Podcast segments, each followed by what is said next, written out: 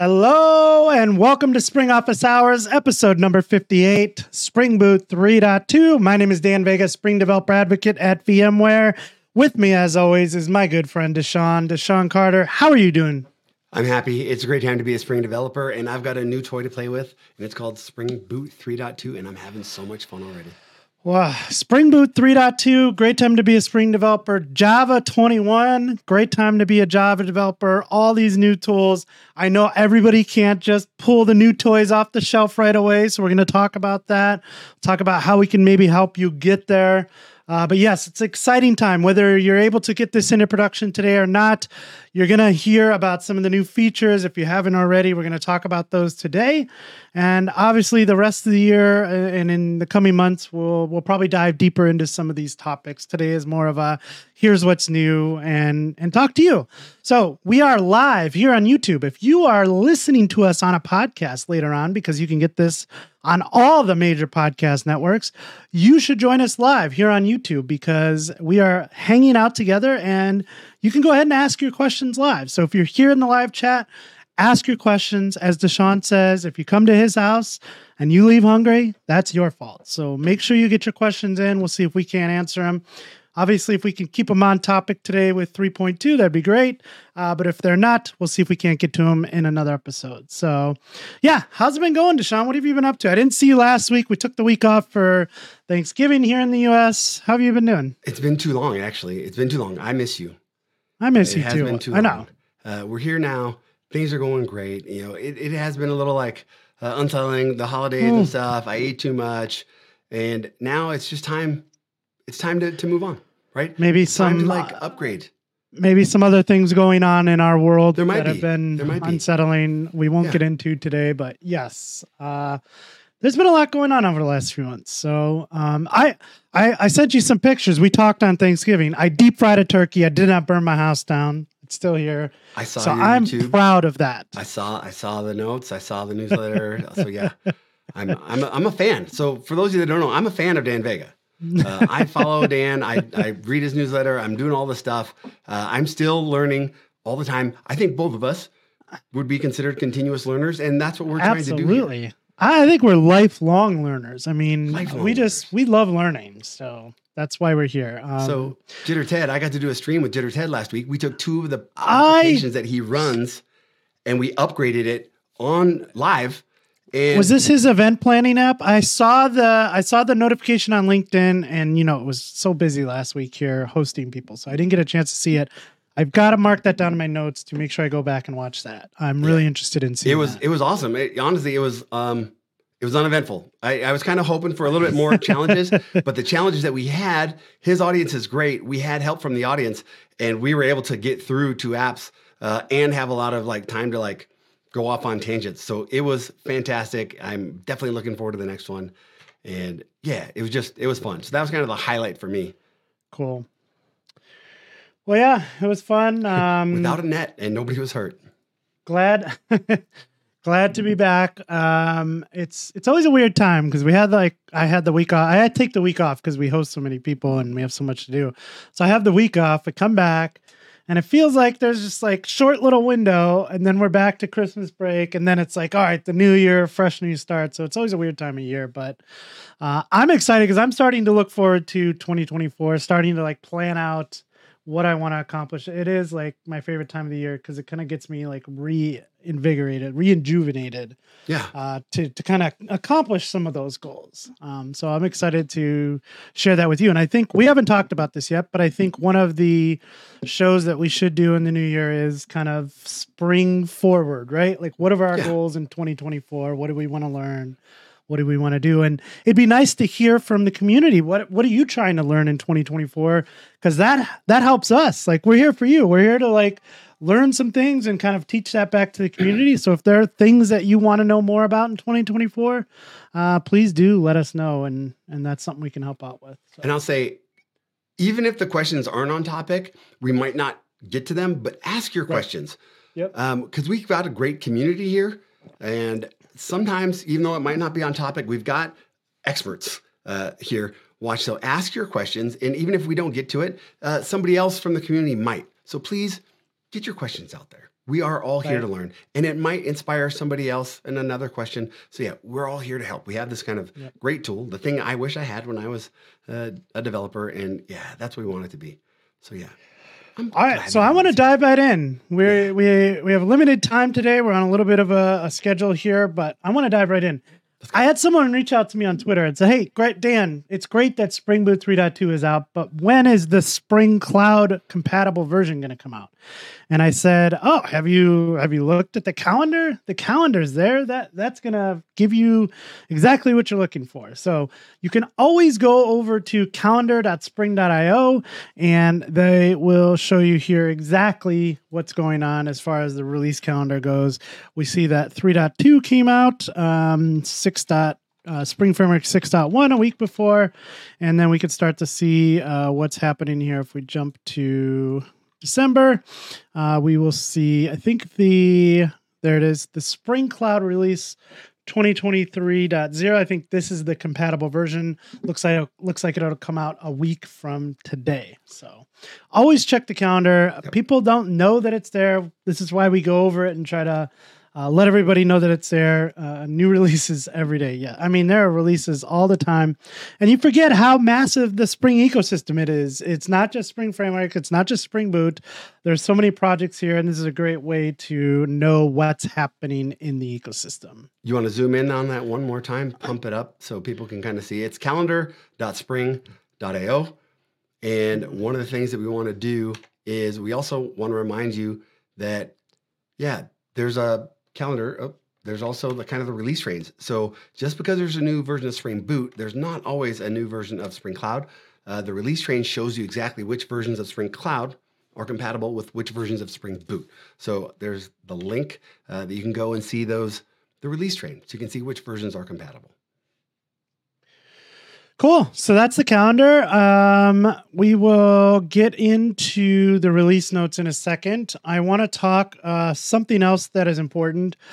If you go to spring.io and go to a project, and under any of the projects in here, if you go to the support tab, you can see the current support timeline. And if we go ahead and look at the support timeline for anything that is Spring Boot 2.7.x, uh, that was uh, that ended on 11 24 23. But Dan, what does Um, that mean? so- what does that mean to me right now? If the OSS support is done for 2.7, what what does that mean? So here, if we go down here, OSS support, that means all the free security updates and bug fixes with support from the commu- the with from the com- Spring community. So that means if you have like um, any bug fixes or security updates, then you aren't going to get those in the 2.7 line. So how can we how can we get some support uh, if we're out of the OSS support, DaShaun? There's tons of options. Uh, I'd, I'd like to show the the meme uh, from Thomas, but yeah, we have tons of ways to help you upgrade. Open Rewrite is one of them. We have Spring Boot Migrator. We have the Spring Boot Migration Guide. That's kind of uh, where you want to start. But who's got time to read that? So come to the office hours. Uh, we'll show you how to upgrade. I've got plenty of uh, videos and examples of doing that, and we've got a we've got a great example from JitterTed last week. It is not as hard as you think. There's going to be a bunch of applications, and we understand that. But a bunch of those applications are really going to be able to upgrade easily, and you want to get through those first. So don't look for the hard things. Get through the easy things. Then when you run into a hard thing, you bring it here. Bring it to the spring office hours, and maybe somebody else has ran into that same problem, and we can help you get through further. Yep. And if you need commercial support, uh, you need that extension, you need commercial support, uh, go ahead and click on that. Learn more about commercial support. You can find out about the VMware Tanzu Spring Runtime, VSR as we call it. Uh, there's a lot of great features in there. So, Uh, Simon brings up a good point. Can you go back to start.spring.io? yes. Um, there's some really uh, interesting things here. Uh, Simon says it's cleaner, but it's cleaner for a few reasons. Uh, Yeah. You want to uh, zoom in one time, like you'll notice that you cannot choose Java 11 or Java 8 anymore. You can't even choose Spring Boot 3.0 anymore. That was ju- Yep. that's just a year old, Yep. but it's gone. It's not there. It's gone. Um, now, if you want to uh, create a, pro- let's just say you had to create a 2.7 project today. There are ways you could do it. I mean, you can easily just create the project here and change some versions in there. Change like- the parent POM version. Like, we're not there- we're not trying we're not trying to tell you to do that. we're, we're trying to nudge, not We shove. don't want you to create. Here's the thing: we don't want you to create Spring Boot 2.6 or 2.5 or 2.7. We don't want you to create new versions. So we're not going to make it easy for you. We want you to think, think about the decisions that you're making. And I agree. 21, somebody had a comment here in the chat. 21 is the right choice. I absolutely agree with that. So if we can, let's choose 21.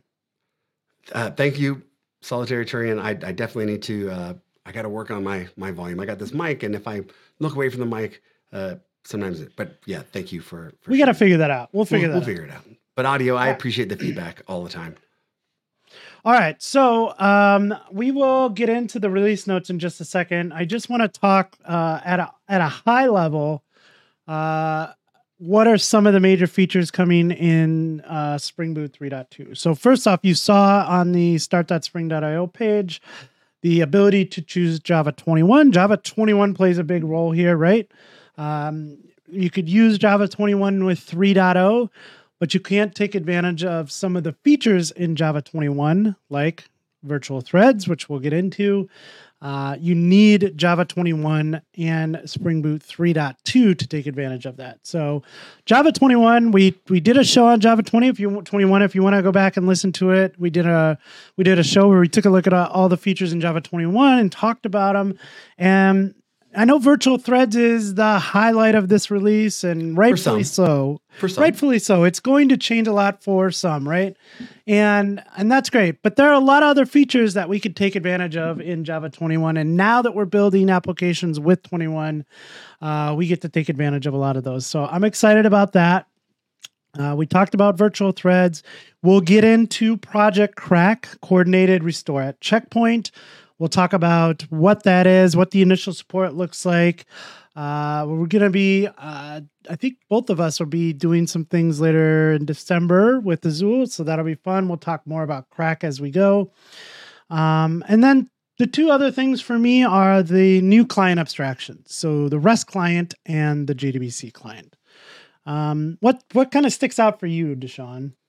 For me, it's it's really it kind of boils down to my favorite thing. Uh, I'll, I'll, frame it this way: I'm kind of pulling all of these older workloads forward, and I'm trying to show all the benefits where you don't have to do. I'm not doing the new stuff. I'm not like Dan gets to do all the new cool features and take on a bunch of new cool stuff to production. I'm kind of bringing the old stuff and trying to catch it up. So the things that are important for me, the number one thing out of this release is the CRaC support uh, the native in- image support and the observability. I want to be able to bring all these awesome new features to my Spring Boot workloads, and it is that easy. It can be super easy. So that's where I get excited. I get excited that I can add value to these workloads that have been running in production for years just by upgrading. That's what I get excited about. That's awesome. Yep, I agree. It's a great, great reason Yeah. to uh, be happy. That's the SSL, SSL reloading, something that has been on my radar. One of the things I have a hard time with because of where we sit is like I hear about the new cool stuff that's happening and, and how it's being developed and get to see it kind of before it goes GA because we have a lot of customers that are kind of like pushing in that direction. So sometimes my lines get blurred as what what's GA and what's not. But this one has definitely been on my radar. This SSL uh, reloading has been on my radar for a long time, and that is very exciting for a lot of people. So uh, I figure I'm going to go ahead and address this since it's out there. It says following Dan Vega's tweets about the acquisition of VMware by Broadcom. How does this affect Spring ecosystem's future? So we won't get too far into it, but um, the there you know with any acquisition there are going to be changes. So there have been some changes, not a whole lot. But Spring is moving forward. Spring is uh, as a, a part of Broadcom. Uh, we'll know more about kind of what the direction looks like uh, in the future, but right now everything is full steam ahead. 3.2 went 3.2 went out. I already saw, you know, some early plans for 3.3, so everything is moving ahead. Uh, nothing's changed on that front that I'm aware of, and that's you know I've been told what everybody else know, knows. So um, I'll kind of put that out there, and that's what I know.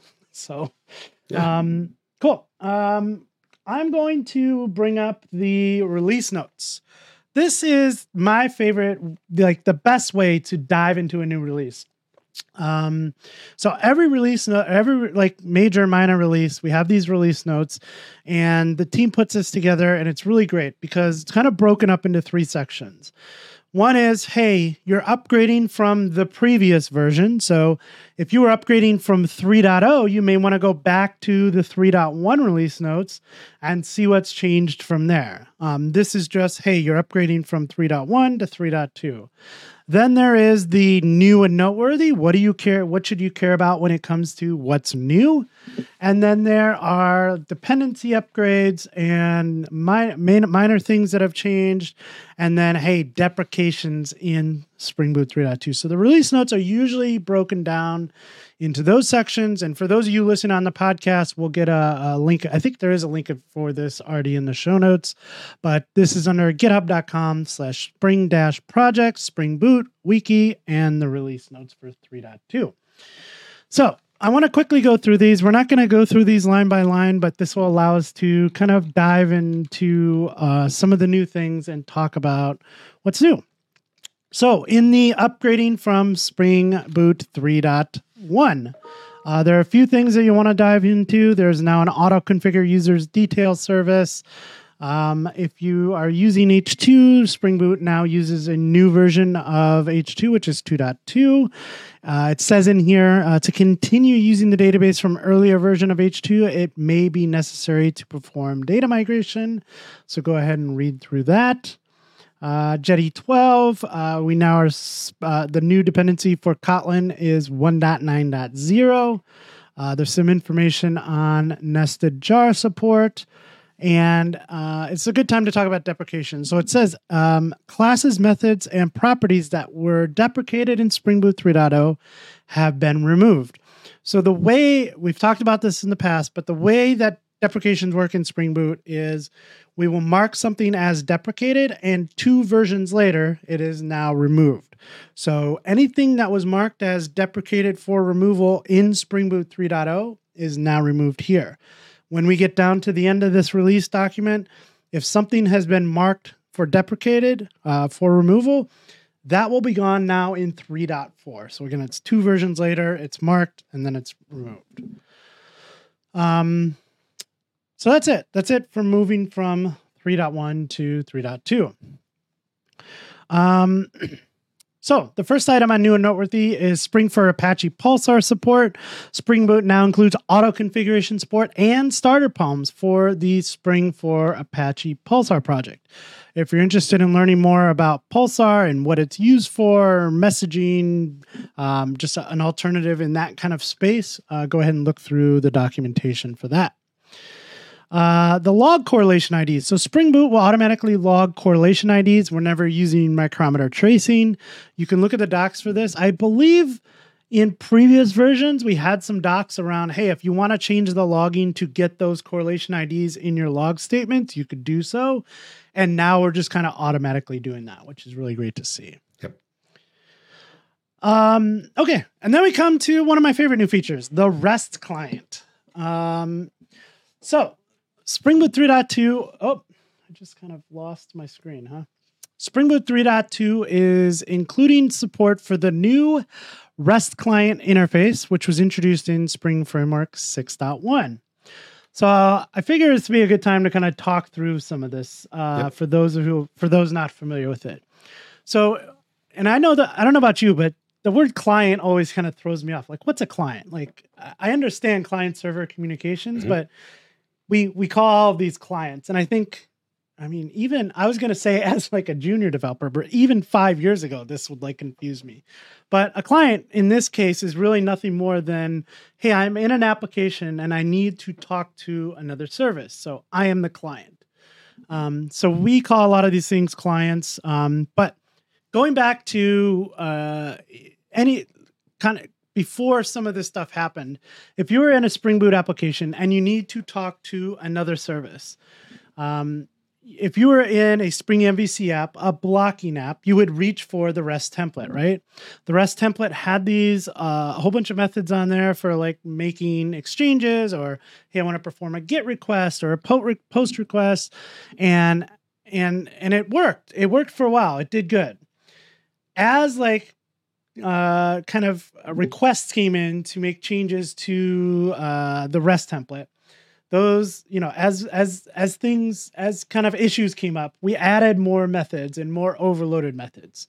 So what happened with the REST template is it got to this point where it's like, okay, there's a lot of methods in here. There's a lot of overloaded methods. We don't really want to add any more to it. It's not that we couldn't. It's just that we feel like we've added enough here and we've already it's already a little bit confusing, right? So if we add more to it, it's just going to be more confusing. So at some point, we decided to put in the documentation hey, this is feature complete. Don't use, there's going to be nothing else added to the REST template. And I saw, I can't, I'm sorry, I can't remember your name. You are very important here. And I'm just like, I have a brain fog right now. But I saw a uh, one of the Spring engineers who works on this, and he said like he really wishes we didn't put that in the documentation because like use it you you know this because we talk to people who do this like people thought that meant deprecated like we're yep. never going to use rest template again. And that was not the case. It was just we didn't want to add to the confusion of it. So then um, you know with reactive programming and spring web flux came along we learned from that and then built this web client. We had this nice fluent api it was just easy to use. Uh, it was great. Um, and then you can actually use it in blocking applications because there was a block method on there, right?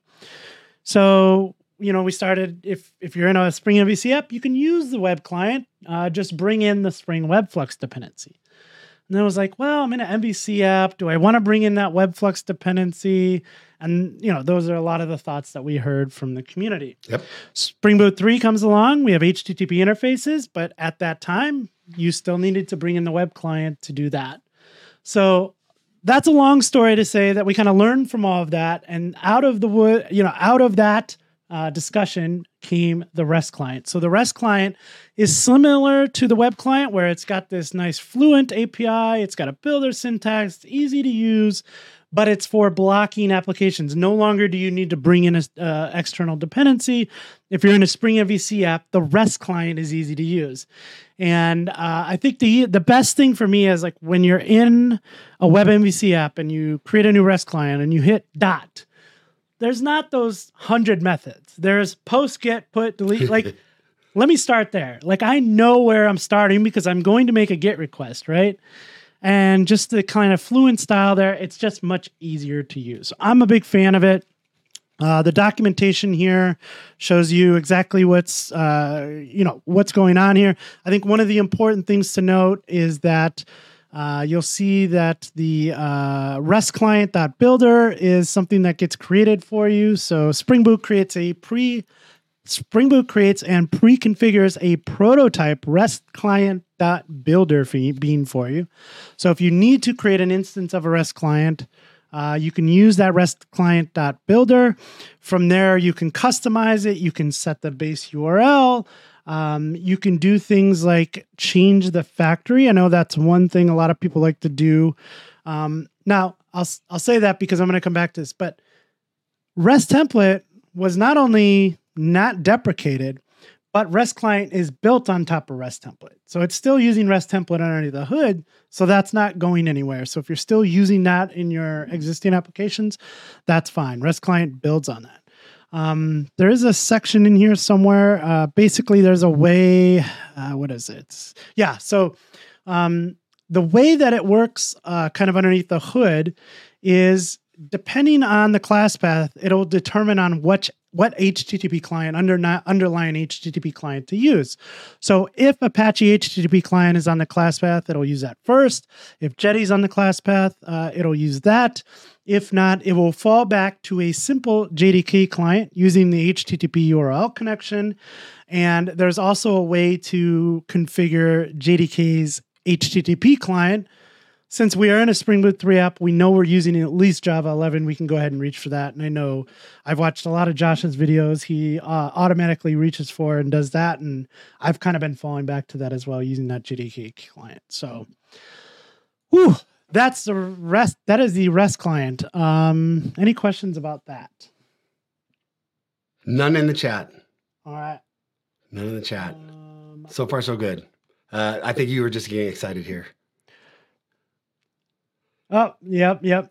Uh, I was probably just a little excited. Uh, Simon said I, my audio was starting to pink. Yep, I was just getting excited. So. Simon also brought up a question. You know, my biggest query is how the team will deal with the hibernate situation. So uh, for those of you that Mhm. don't know, we released Spring Boot 3.2, and then the day the next day, Hibernate came out with a new version and end of life the previous version, the version that got released with Spring Boot 3.2. I haven't seen the thread. I don't know how that's going to be handled, but that's what Simon is bringing up here. Uh, so definitely, we it was unexpected. There was some uh, miscommunication. Do you have Yep. anything on that? No, I've seen uh, internal discussions uh, on the spring team. Very aware of what's going on there. I don't know what the end result yet is either, but uh, I will pay attention to that. And if we can get some information on it, we will definitely share it with tune you. in. Tune in here next time, and we'll have an update for you. Cool. So uh, the REST temp, the REST client. There's also a JDBC client. So the JDBC client came in uh, Spring Framework 6.1. Uh, Spring Boot 3.2 adds auto configuration for this. So if you were to go in and build a new web app with JDBC support, not only will you get that JDBC template, but you'll get the JDBC client auto uh, auto configured for you and available. So if you're in a uh, service class and you want to pull that in, you can. The JDBC client, similar to the REST client, right? What did we talk about? We talked about the JDBC template's been around since what 1.0 like it's been around forever. And it gave you this kind of abstraction um, on top of jdbc to talk to a database. But again there were so many methods so many overloaded methods. Like sometimes it got a little confusing. You had to provide a row mapper when you want to like map a particular object to a row right? The jdbc client gives you a fluent api very easy to use uh, you don't actually need a row mapper if you have something like a record that lines up to the object that you're trying to deserialize it to, right? So you can say, hey, I have a customer that looks like this. Instead of providing a row mapper, you can just provide a record for like a customer and it'll map to that. So no longer having to write row mappers, which I think was confusing for some people. Um, that's really nice. Now you still can, if things don't line up correctly and you need to, you can. Uh, but being able to just provide a type in the query that is going to get returned, uh, I think that's really cool. So, JDBC client, REST client, uh, just improves readability. Uh, for me, improves developer experience, makes it much more, much easier. And I don't know about you, but most of the applications I'm building are like talking to a database or talking to a service. So these things are going to be something that we use all the time, and I'm excited about that. So um, there's another thing. Uh, we have a question here. Are you guys going to talk about GraalVM? I'm going to say one thing uh, now that we're talking about the JDBC client. One of the reasons that I reach for Spring Data JDBC these days instead of Spring Data JPA uh, is because I'm a big fan of GraalVM. I'm a big fan of these enterprise grade apps running on tiny, tiny little footprints. And just by switching to Spring Data JDBC instead of Spring Data JPA, uh, I'm getting faster turnaround on my image builds, uh, better performance, uh, much smaller stack, and a smaller footprint when I deploy. Uh, so, yes, we talk about GraalVM uh, here. It's not kind of a main topic today, but it's one of those things that's constant. It's consistent. It it's we've had support since Spring Boot three, you know, a year ago. So there's tons of new cool use cases and tons of things to talk about. But yeah, this is one that kind of ties into this Spring Data JDBC instead of Spring Data JPA uh, as I'm going forward. So yeah, just my default Yeah. changed. And I think if you look at Spring Boot 3 with GraalVM, Spring Boot 3.2 with virtual threads, uh, CRaC support, there's a huge theme here, which is runtime efficiency. So we've heard from everyone, one of the things we want to see improved here is runtime efficiency. All of these different workloads that I'm trying to get my Spring apps into, we now have an answer for everything. There is really no reason not to build in Java, not to build in Spring, because we have an answer for everything. So, one of those other answers is the next topic in the release notes, which is virtual threads. So, virtual threads, uh, Spring Boot 3.2 ships support ships with support for virtual threads. To use virtual threads, you need to have Java 21. So, select Java 21 and Spring Boot 3.2 and then set the property spring.threads.virtual.enabled to true. That's it. That's all you got to do. Now you're no longer using traditional threads that are tied to platform threads. You are using these virtual threads that are it, it gives uh, as Cora, our coworker, says uh, that I really like. I'm going to steal this from her. She says it gives you the illusion of infinite scalability, and we know that's not the case. But that illusion of infinite scalability is is really what I take from it. Um, so yeah, I'm excited about virtual threads. One of the things we've talked about over the last year is the thing that excites me is this is all you have to do. You change this property. We're not asking you to like upgrade and refactor your entire application to support this new thing. All you have to do is change a property. You're now using virtual threads. And I think from higher up, from a JDK perspective, that's what I'm really impressed with as far as virtual threads go. It wasn't like, you know, it's backwards compatible. And that's what Java has always tried to do. Like, this is backwards compatible. You don't need to change your code uh, to take advantage of this. So, pretty cool. Here's a good question. Uh, I'm going to tie it back. Uh, uh, mm-hmm.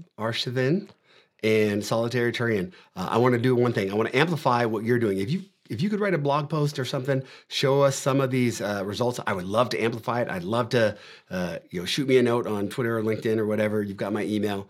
Uh, I'd love to amplify some of those stories for the community. But here's a question: Is there a reason not to use virtual threads feature? Have you? Yeah, I mean, yeah, so so if you're in a traditional Spring MVC app that is doing blocking operations like talking to a database, uh, talking over HTTP to another service, this is an, a, great use case for scalability when it comes to uh, virtual threads. But if you're running something that's like purely computational and there are no blocking operations, you can use virtual threads, but you're not going to gain anything from that. Uh, on the flip side, if you are already using something like reactive programming and Spring Web Flux, you could use virtual threads, but you're not going to see any advantages there because you're already doing that. You're not blocking things, right? Virtual threads are meant to, hey, I want to spawn a million of these, and you go off and do this tiny little task and then go away. Um, so yeah, if you're if you're not doing blocking operations and it's purely CPU intense uh, intensive applications, you you can enable them not going to hurt but it's not going to help. So this is purely a uh, if it's not purely but if you want to use it uh, in a scenario where in the past you might have reached for something like reactive programming or throwing more hardware at a problem as a scalability solution this is going to offer uh, a tremendous results i think. The only the only problem that I can foresee with using virtual threads is where you are dependent on that blocking as a bottleneck where you have deployed infrastructure that's let's say it's writing to a queue and you've got a limited number of workers that are pulling from that queue and you are dependent on that worker taking a certain amount of time. So you had a bottleneck so you could kind of build a, uh, a yeah a buffered queue uh, this is the only time where, when you're depending on that blocking as part of a bottleneck for further processes, that's the only time you might run into a reason not to employ those virtual threads. Otherwise, you can deploy those virtual threads. Uh, at worst, you're going to see no problems, no performance hit. At best, you're going to see some performance improvement. Uh, but there may be a situation where you are depending on that blocking and you might have to turn it off. But it's worth a try. Take do the experiment and let us know how it goes. Cool. Uh, any other questions here? Cool. Um, yeah, so that's virtual threads. Uh, I'm excited about that. Uh, I'm going to, you know, a lot of the, I, I'm really excited for the community to get their hands on this because before it was just a preview. I know people were giving it, you know, a little bit of a run behind the scenes to see how it goes. I'm excited for people to get this into production. And as DaShaun said, if you are, start sharing those results with us. Uh, we'd be happy to to amplify that and let others know um, what you're seeing. So please reach out to us.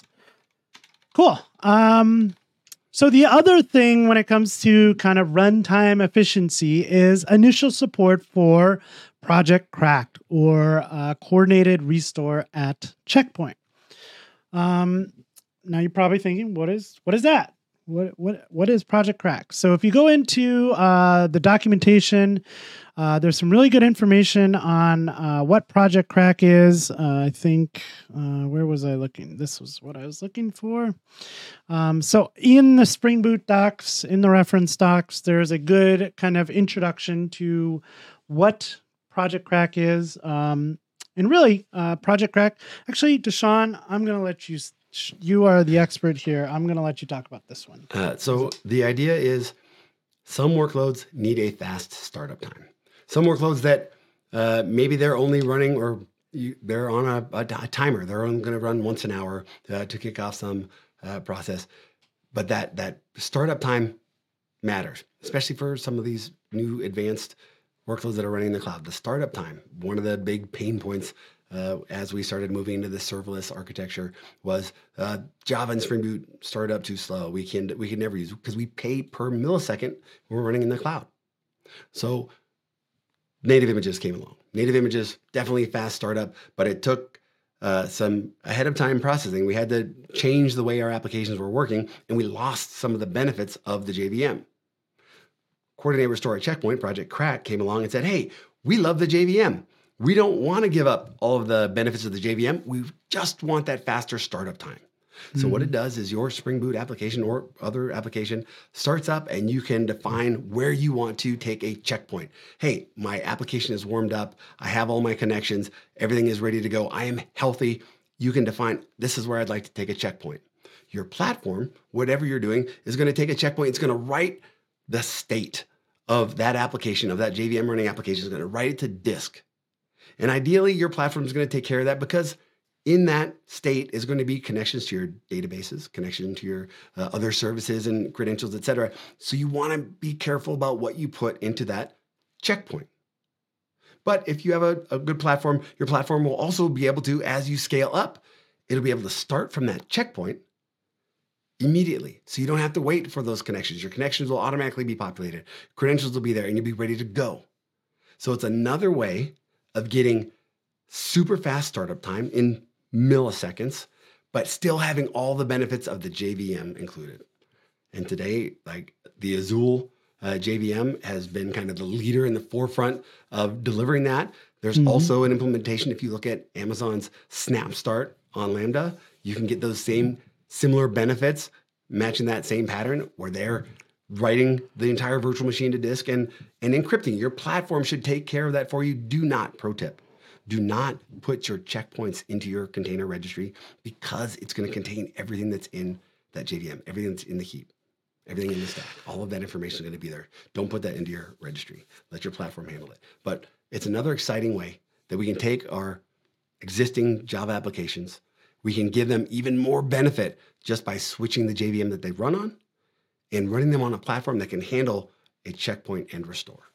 Yep. So yeah, I'm for those of you at home, I'm looking at the Azul docs. If you go over to the Azul docs and do a CRaC introduction, this is a really good intro. There's some uh, startup performance improvements here. So they took the um uh, uh, uh are they using Pet Clinic? I don't think so, but in another one they are. So here's a Spring Boot app that starts up in like four seconds after um, uh, after they take a snapshot and use it on CRaC 38 milliseconds. So huge improvement there um, and it's exciting to see that stuff i want to share um, an article i shared out today on twitter by Gerrit Grunwald um, there's a really good article on uh, and I'll try to get this in the show notes. And Gerrit goes through here and similar to the CRaC introduction, talks about it. Hey, go ahead and get the um, Azul uh, uh, Zulu cra- uh, JDK right here. Um, you can run it with 17 or 21.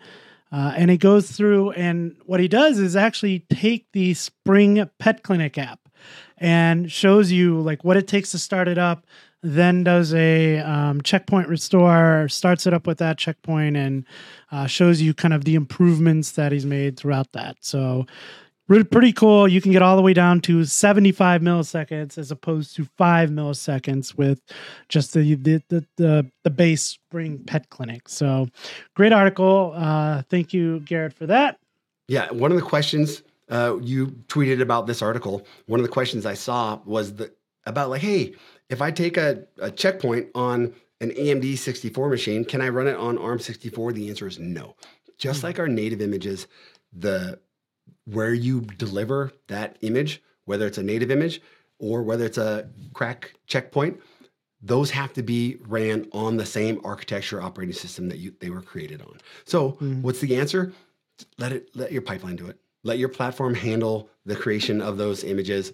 Don't worry about it, but get the benefits of them. If you don't have the ability to do that today, you need to raise your hand and start asking right now because the benefits are amazing.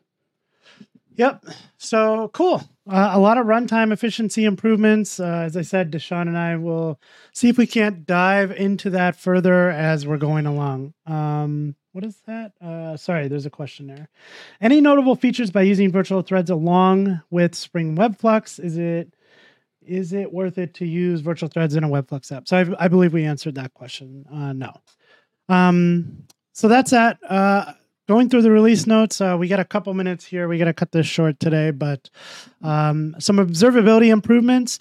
Uh, what I really like about this is you can now use uh, some of these uh, micrometers uh, annotations, like add observed.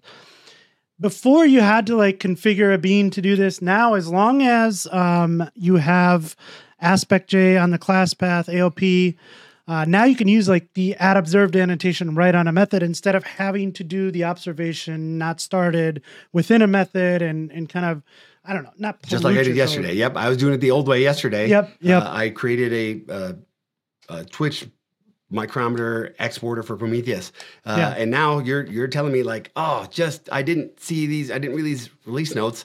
Yeah, Uh, it'd been on my mind, so now I got to go back and redo that. So Yep. another awesome one. The the bottom line is from Spring Framework six, from Spring Boot three, the observability features have been fundamental and core to all of these amazing new benefits. Uh, I, I need to always shout out to Jonathan's Tea House uh, repository. I'll get that thrown in, but the how easy it can be to have this massively mature observability stack right out of the gate with Spring Boot is it's so easy. It's so easy. The Spring team continues to deliver these things that make my life easier, and I'm here for it. And I want to I want to make sure that everybody knows about uh, Jonathan's. Yep. And Simon says, and observability during testing. That's right. That's in the release notes. So before it would just not work in testing at all. now you can go ahead and use that in testing. So Yeah, like and like observability and testing. I, I'm now using this test application that I get uh, automatically configured out of start.spring.io. Uh, I'm automatically deploying Zipkin uh, with everything because I get a test container with Zipkin that allows me to put my traces in as I'm doing my development. I have a Zipkin container that I can run and I can go look and see is this working the way that I expected it to work? And I get that out of the gate. I don't have to do anything. Yep. One of the fun things I did last week is I had my son start doing Spring Boot apps. Uh, and I started way in the wrong way. I should have had him start on Spring.Academy, and I realized that right after we were done streaming. Uh, I should have had him start on Spring.Academy and get some momentum first. But I had Yeah. him, he up, installed his Ubuntu, he installed Docker, he installed the test, like he did all the things manually. nice. But you shouldn't have to. I, I- I was kind of, I realized the benefits of having a platform that does these things for you. Uh, and yeah, and now Spring Boot helps so much. Cool. Um, so yeah, we have got to cut this little short this week. That's all right. We have plenty of more shows to to go into this. So I'm gonna two things. uh, Well, a couple things in closing. One, check out the Spring Boot 3.2 release notes. That will tell you everything you need to know about this release. Two, if you want us, if you want to see us dive deeper into some of these, I mean, we're gonna. But if there's anything you want specifically, please feel free to reach out to us uh, at DaShaun on Twitter, at the real Dan Vega on Twitter. Uh, you have plenty of ways that you can get a hold of us. Let us know. Also, uh, as we mentioned at the beginning of the show, we're starting to put together plans for 2024. What are some of the things that you're interested in learning? What is on your kind of 2024 um, goal list? What are you What are you trying to get into that maybe we can help out with? So that is some homework for the Spring Office Hours community. If you can do that and let us know, that would be really great. And DaShaun and I will um, start to put together a plan for we we have a plan for the rest of this year, but we'll start to plan out next year, and I think it's going to be a lot of fun. So Make sure Anything you want to close with? Yeah, make sure you subscribe. Uh, you know, get notified because uh, we've already got the next couple of shows scheduled. Uh, I don't want you to miss it. It's Yep. always more Oh. fun in person, but if you miss it, yeah. We subscribe. do have some exciting shows coming up. So if you want to find out about those, springofficehours.io, you can find out what's going to happen. And yeah, that should be a lot of fun. So I'm looking forward to that. Uh, DaShaun, it was really good hanging out with you again. I've missed you. Uh, and I missed all of you out there. So uh, until next time, uh, happy coding, everyone. Take care.